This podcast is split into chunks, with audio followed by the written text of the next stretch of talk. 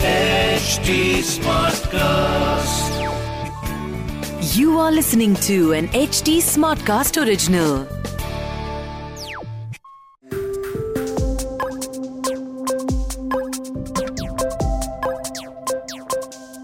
क्या आपने सीना एस्तवी के बारे में सुना है सीना एस्तवी जॉन सीना के भाई बहन या कज़न नहीं है सीना एस्तवी बहुत फ़ेमस क्रिप्टो एंटरप्रेन्योर हैं और ये लाइमलाइट में तब आए जब इन्होंने जैक डॉर्सी का पहला ट्वीट का एन बाय करा।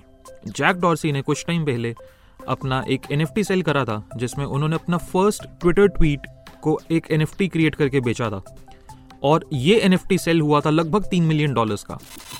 पर सीना एस्तवी उस टाइम पर तो फ़ेमस हुए, जब जैक डॉर्सी ने ये एन बेचा। और अभी हाल फ़िलहाल में रिसेंटली दोबारा फ़ेमस हुए, क्योंकि इस एनएफटी को जब उन्होंने मार्केट प्लेस में डाला तो इसके लिए 6800 डॉलर्स तक की बिड आई। कुछ लोगों ने 20000 डॉलर तक की भी बिड डाली और ये देख के क्रिप्टो कम्युनिटी काफ़ी हैरान हो गई क्योंकि सीना ने इस एनएफटी के लिए लगभग तीन मिलियन डॉलर पे करे थे और उसके मुकाबले सात हज़ार डॉलर या अड़सठ सौ डॉलर या बीस हज़ार डॉलर बहुत ही कम रकम है।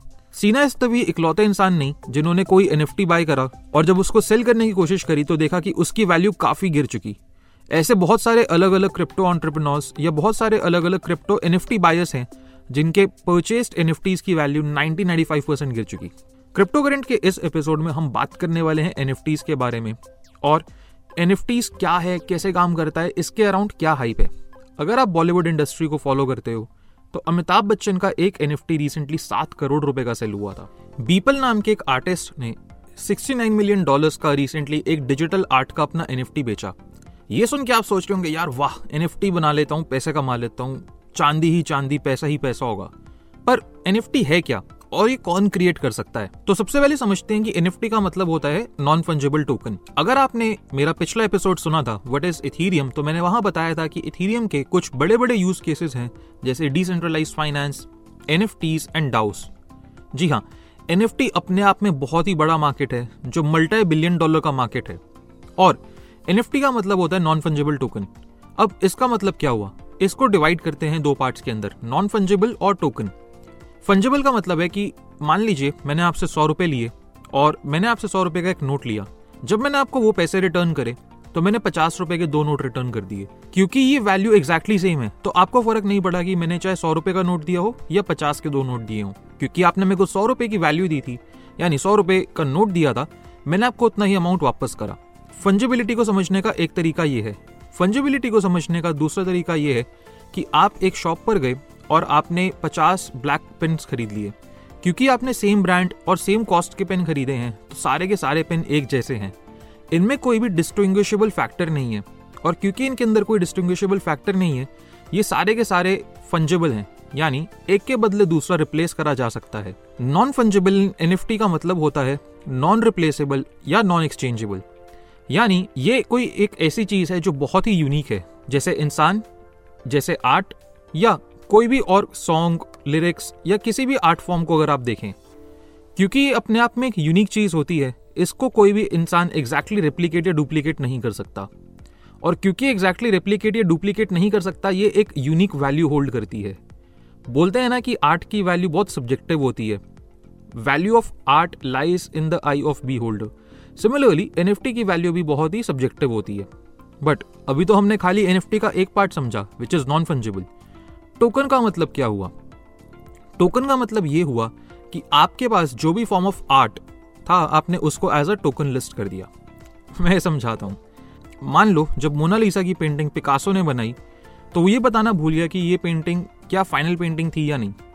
और क्योंकि आज वर्ल्ड में मोनालिसा की डिफरेंट पेंटिंग्स हैं तो एक कांस्टेंट डिबेट रहती है कि मोनालिसा की ओरिजिनल पेंटिंग कौन सी है।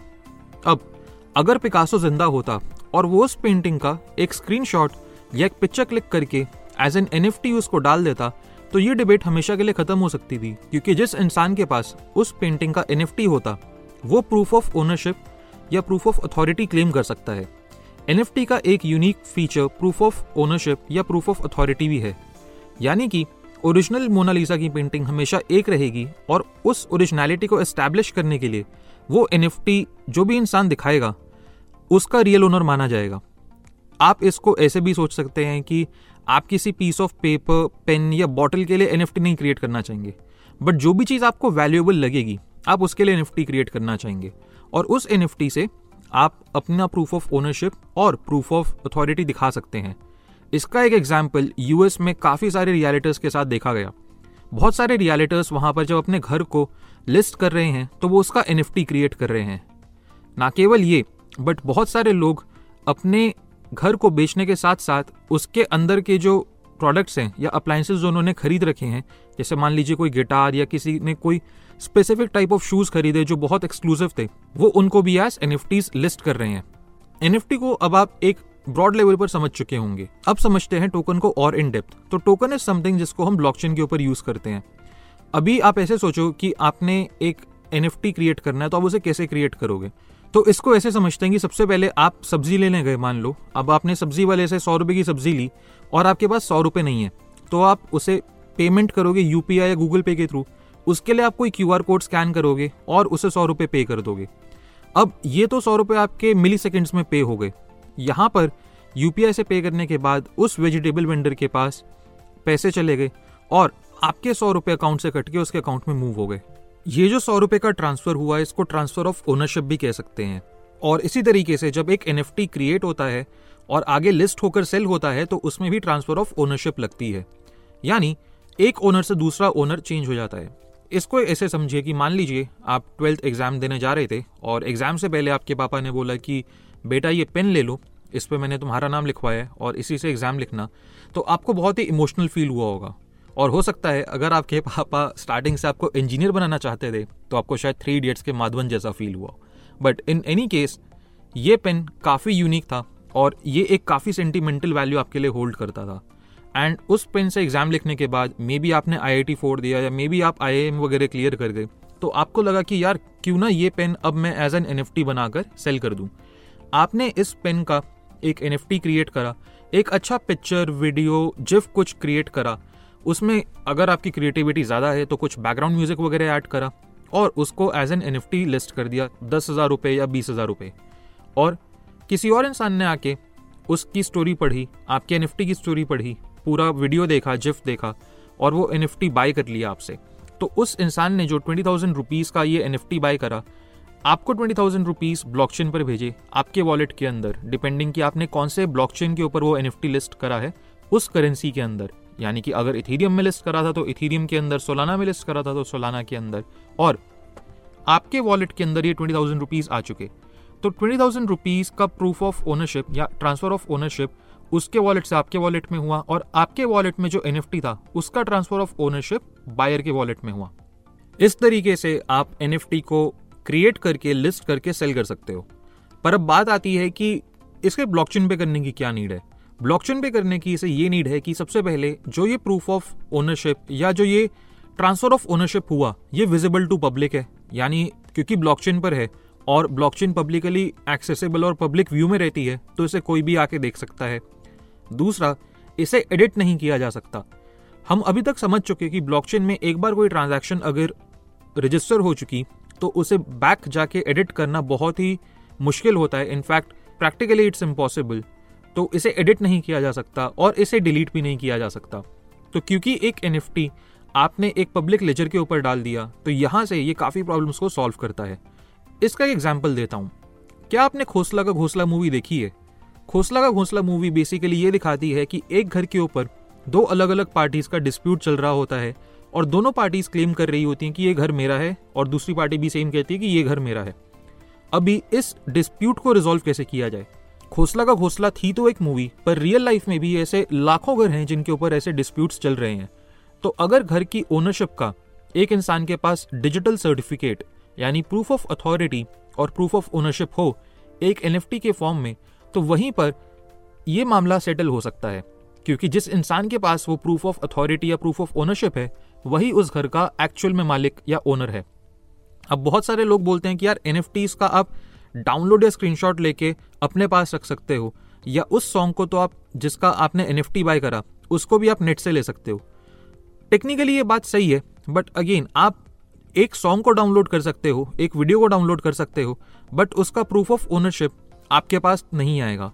उसका प्रूफ ऑफ़ ओनरशिप ब्लॉकचेन पे उसी इंसान के पास रहेगा जिसने वो बाय करा है। तो ये वो बात हो गई कि आपने एक मूवी को टॉरेंट से डाउनलोड कर लिया बट आपने थिएटर वाला एक्सपीरियंस नहीं लिया। तो अगर आप ये करना चाहते हैं तो आप कर सकते हैं बट इससे आप सिर्फ़ फेक कॉपीज को अपने पास रख रहे हैं, और उस चीज़ की स्कारसिटी बल्कि इससे बढ़ ही रही है, क्योंकि जिस चीज़ के जितने ज़्यादा फेक वर्जन या जितने ज़्यादा रिप्रोड्यूस्ड या कॉपीज निकलती हैं, उतना ज़्यादा उसकी डिमांड मार्केट में बढ़ती है, और जितनी ज़्यादा डिमांड बढ़ती है, उतनी ज़्यादा स्कारसिटी बढ़ती है, और उतनी ही ज़्यादा उसकी वैल्यू बढ़ती है। तो यानी अगर आप किसी का इमेज का स्क्रीनशॉट ले रहे हैं तो आप इनडायरेक्टली उसी का बेनिफिट करा रहे हैं और इससे भी आप राइटफुल ओनर नहीं बन रहे। तो अब बात करते हैं use of NFT in real world तो जैसे मैंने आपको बताया सबसे पहले रियल एस्टेट में इसका एक बहुत ही बड़ा रियल यूज़ केस है, जहाँ पर डिस्प्यूट्स सेटल करी जा रही हैं एन के बेसिस पे। Secondly fractional real estate is one use case जो निकल कर आया है। यानी एक घर को अगर पाँच लोग को ओन करते हैं तो उन पाँचों के पास एक एनएफटी होगा। जिसमें उस घर की जितने भी बाइंग के टाइम पे टर्म्स एंड कंडीशंस थी, किस इंसान ने कितना पैसा डाला, कितना लोन में उसका कितना स्टेक है, कितना उसे ई e चुकाना है, ये सारी की सारी चीज़ें उसके अंदर मैंशनड होती हैं। इसका एक दूसरा यूज़ केस एजुकेशनल डिग्रीज के अंदर है। बहुत सारे कॉलेजेस अब एन के फॉर्म में अपनी डिग्री देना स्टार्ट कर रहे हैं और वो बोलते हैं कि इससे ये वेरीफाई होगा कि एक इंसान ने क्या एक्चुअली डिग्री फोर्ज करी है या रियल रखी है। ये ओरिजिनलिटी मल्टीपल अलग अलग सेक्टर्स में लग रही है। हेल्थ सेक्टर में भी एनएफटी के काफ़ी यूज़ केसेस देखे जा रहे हैं। आर्ट सेक्टर के अंदर एनएफटी ने सबसे ज़्यादा पॉपुलैरिटी गेन करी है, क्योंकि आर्टिस्ट के पास आज के टाइम पे बेस्ट डायरेक्ट टू कंज्यूमर यानी डी टू सी मॉडल है, जहाँ पर आर्टिस्ट अपनी आर्ट डायरेक्ट कंज्यूमर्स तक पहुँचा सकता है। कलेक्टेबल्स के केस में एनएफटी काफ़ी पॉपुलर हुए हैं। विंटेज आइटम्स लोग इजीली बाय एंड सेल कर सकते हैं। ई बे फ्लिपकार्ट वगैरह पे फेक कॉपीज वगैरह काफ़ी मिलती थी। बट अब vintage collectors real copies ownership verify कराकर ब्लॉकचेन पे एज एन बेच सकते हैं। बट ये तो खाली बेनिफिट हुए। इसके कुछ नुकसान भी तो होंगे राइट बिल्कुल। नुकसान ये है कि ग्रुप ऑफ़ लोग या इंडिविजुअल लोग एन की बहुत हाइप क्रिएट कर देते हैं और इससे इसकी एक आर्टिफिशियल वैल्यू क्रिएट हो जाती है। और क्योंकि एक आर्टिफिशियल वैल्यू क्रिएट हो जाती है तो इस वजह से लोग इसको बहुत ही हाई प्राइसेस पे खरीद लेते हैं। और इन हाई प्राइसेस पे खरीदने के लिए एक अच्छा खासा अमाउंट ऑफ़ गैस भी पे करते हैं। तो मेजोरिटी ऑफ़ एन जैसे इथीरियम ब्लॉकचेन पर हैं, वो अभी करेंटली प्रूफ ऑफ़ वर्क पर है और 33 terawatt per hour electricity use करती है। ये अपने आप में बहुत ज़्यादा इलेक्ट्रिसिटी कंजम्पशन है और इससे एक नुकसान ये है कि एन काफ़ी ज़्यादा इनडायरेक्टली इलेक्ट्रिसिटी कंज्यूम करते हैं। दूसरा, जिन लोगों ने एनएफटी की हाइप क्रिएट करी, वो इथीरियम कलेक्ट करके या सोलाना कलेक्ट करके बाहर निकल आते हैं और एंड में लोगों के पास, यानी बायस के पास सिर्फ़ एन बचते हैं, जिसको ज़रूरी नहीं कि कोई और बंदा सेम या उससे एक ऊँचे प्राइस पे खरीदना चाहे। इसका एग्ज़ाम्पल ऐसे सोचिए कि मान लीजिए आपने एम एफ़ हुसैन की आर्ट गैलरी में एक करोड़ रुपए की कोई पेंटिंग खरीदी और अब आप उस पेंटिंग को पाँच करोड़ रुपए में बेचना चाहते हैं, पर आपके पास पाँच करोड़ रुपए पे कोई बायर नहीं है। आपके पास बिड्स आ भी रही हैं तो आ रही हैं पचास हज़ार या एक लाख रुपए की। अब नेचुरल है कि आप एक करोड़ रुपए की पेंटिंग पचास हज़ार या एक लाख रुपए पे तो नहीं बेचना चाहेंगे। अगर आपने उसे एज इन्वेस्टमेंट खरीदा। तो सिमिलरली बहुत सारे लोग एन खरीद तो लेते हैं हाइप के चक्कर में, फोमो के चक्कर में ग्रीड के चक्कर में बट उसे बेच नहीं पाते एक अच्छे प्राइस पर और अपना नुकसान करा लेते हैं। अब अगर आप मुझसे पूछेंगे तो मैं ये बोलूँगा, जैसे 1990s में इंटरनेट आया था और लोग बहुत ज़्यादा एक्साइटेड हो गए थे और उस एक्साइटमेंट में लोगों ने बहुत अलग अलग कंपनीज़ में हाइप के चक्कर में, फोमो के चक्कर में पैसा इन्वेस्ट करा था सिमिलरली क्रिप्टो मार्केट के अंदर बहुत सारे लोगों ने क्रिप्टो करेंसीज और एन के अंदर पैसा इन्वेस्ट करा। और जिस तरीके से स्टॉक मार्केट में वो बबल फटा, वो बबल क्रैश हुआ, यहाँ पर भी हम ये चीज़ करेंटली देख रहे हैं। बहुत फ़ेमस एन बायर्स अपने एन को वन परसेंट ऑफ़ वैल्यू में भी सेल नहीं कर पा रहे। और ये एक रियल प्रॉब्लम है, जो मुझे लगता है कि आने वाले दो और तीन साल में और ज़्यादा निकल कर आएगी। एंड मे बी इसका सोल्यूशन या इसका एक प्लस पॉइंट ये निकल कर आएगा कि हाइप साइकिल ओवरऑल खत्म हो जाएगी, क्योंकि धीरे धीरे एन एफ़ बायर्स भी और सोफिस्टिकेटेड होंगे और और समझदार होंगे और वो समझेंगे कि किसी भी चीज़ को हाइप या फोमो में खरीदना एक अच्छा डिसीशन नहीं है और कोई भी इन्वेस्टमेंट डिसीशन बहुत ही सोच समझ के लेना चाहिए। जस्ट बिकॉज़ आपके फेवरेट आर्टिस्ट ने अपना एन एक करोड़ रुपए का रखा डज नॉट मीन कि वो एक करोड़ रुपए का एनएफटी आप लेके आगे सक्सेसफुली बेच पाएँगे फॉर प्रॉफिट तो एज एन इन्वेस्टमेंट मैं एन से तो खुद काफ़ी दूर रहता हूँ। एज अ यूज़ केस मेरे को लगता है कि इसके अंदर बहुत पोटेंशियल है। For artist I am really excited to see कि एन कैसे शेप अप करते हैं। And same for people who collect art या people who collect vintage items तो क्रिप्टो करेंट के इस एपिसोड से मैं उम्मीद करता हूँ कि आपको एन के बारे में काफ़ी चीज़ें समझ आई होंगी। इन्वेस्ट करना है या नहीं करना, ये आपका इंडिविजुअल डिसीज़न है। मैंने आपको बताया कि मैं पर्सनली एन में इन्वेस्ट नहीं करता। आप अगर करना चाह रहे हैं तो well and good but please अपना ड्यू डिलीजेंस और रिसर्च करिएगा। मैं मिलूँगा आपसे क्रिप्टो करेंट के नेक्स्ट एपिसोड में। This was an H T Smartcast original smart Smartcast.